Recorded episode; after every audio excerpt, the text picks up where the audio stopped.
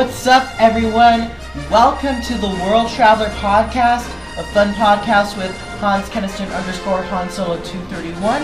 I'm Hans. I am your host for this podcast, and welcome to the second episode of the podcast. I am so excited that you can join me for this wonderful podcast episode, and yeah, it's another exciting one. This one's going to be a more random one, but I'm still excited for it. Let's get it started and underway. So, for those who don't know, and for those who do know, from September 15th to October 15th, it is Hispanic Latino Heritage Month. So, what this month is to signify is the celebration of Hispanic slash Latinx people and cultures and customs and all that. So, for and for those who don't know or do know, if y'all know me personally, I am part Hispanic slash Latinx, which means that I fall into this demographic category, which I am personally very proud to be a part of. It allows me to connect with people like me who are Hispanic, and especially those who are Spanish speakers like myself. We can talk up a storm in a positive way, y'all. It is awesome. I'll be honest, I am the type of person, at least currently, who likes to speak in other languages besides English. Don't get me wrong, I love English, it is one of my first languages, but there's something special about connecting with other people from outside the United States who may not speak English, but speak Spanish, and in my case, also German. So, yeah. So, for me, the significance of Hispanic Heritage Month, like I said before, is connection with my cultures, with my people, especially in the Hispanic slash Spanish speaking world. And yes, and for me, learning about cultures, learning about different people, different customs, different ideas, and learn new perspectives on culture, especially in the Hispanic world, it is very important and a lot of fun for me. It is very special at the same time. Yeah. So I get my Hispanic side from my mom's side of the family. She's not originally from the United States. She actually comes from south of the border. So, and with that, I also, through her, have connections to other Latin American countries, specifically in the Caribbean, within the Caribbean, Cuba, and the Dominican Republic.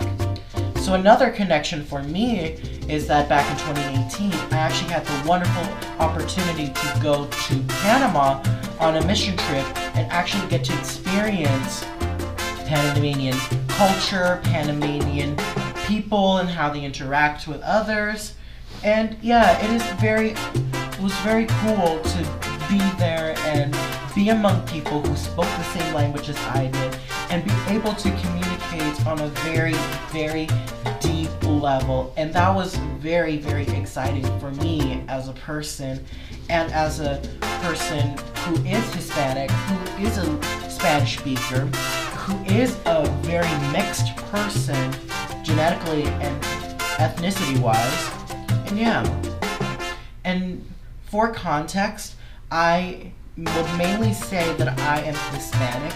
That's the way that I've always been taught. But I've come to the point where I don't or won't get offended if someone says if I am Latinx, Latino. So, yeah.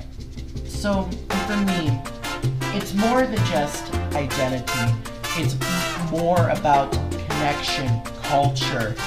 It's very much something so much bigger than ethnicity and being part of a specific demographic group.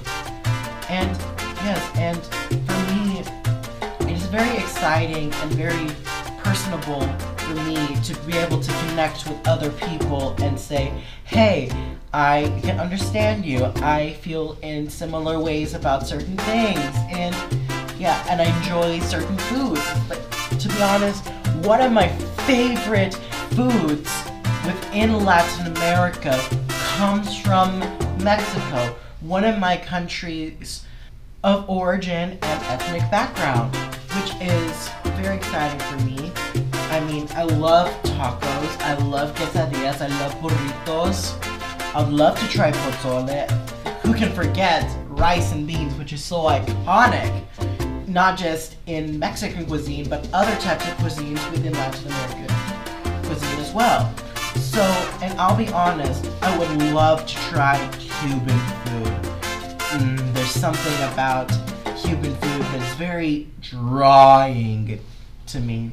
And hey, and if it's something that helps me connect with that side of my Hispanic side, wonderful. And yes, and since it connects with my family history, that would be amazing if I could.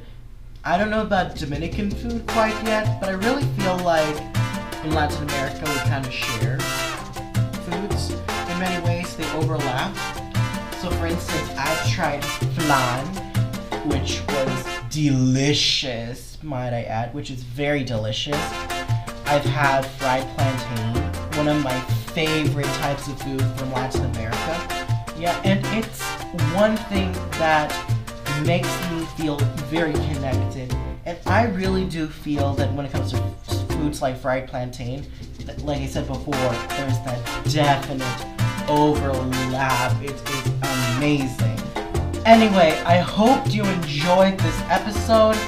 I'm very happy to share about my experience with Hispanic Heritage Month and its significance to me personally. Yeah, so I hope you enjoyed this episode again. I hope you stick around. Don't forget to um, follow me on my social medias and check out the past episode and definitely check out that intro. I hope y'all enjoyed it and hopefully hooked you into listening to this podcast. And yes, I hope y'all also subscribe to my YouTube channel. And I've said it before, this podcast is the official podcast for my YouTube channel, Hans Kenston underscore Han Solo 231. Anyway, I hope y'all have a great day, and I will see y'all in my next video, and I hope you'll stick around for my next episode. Bye!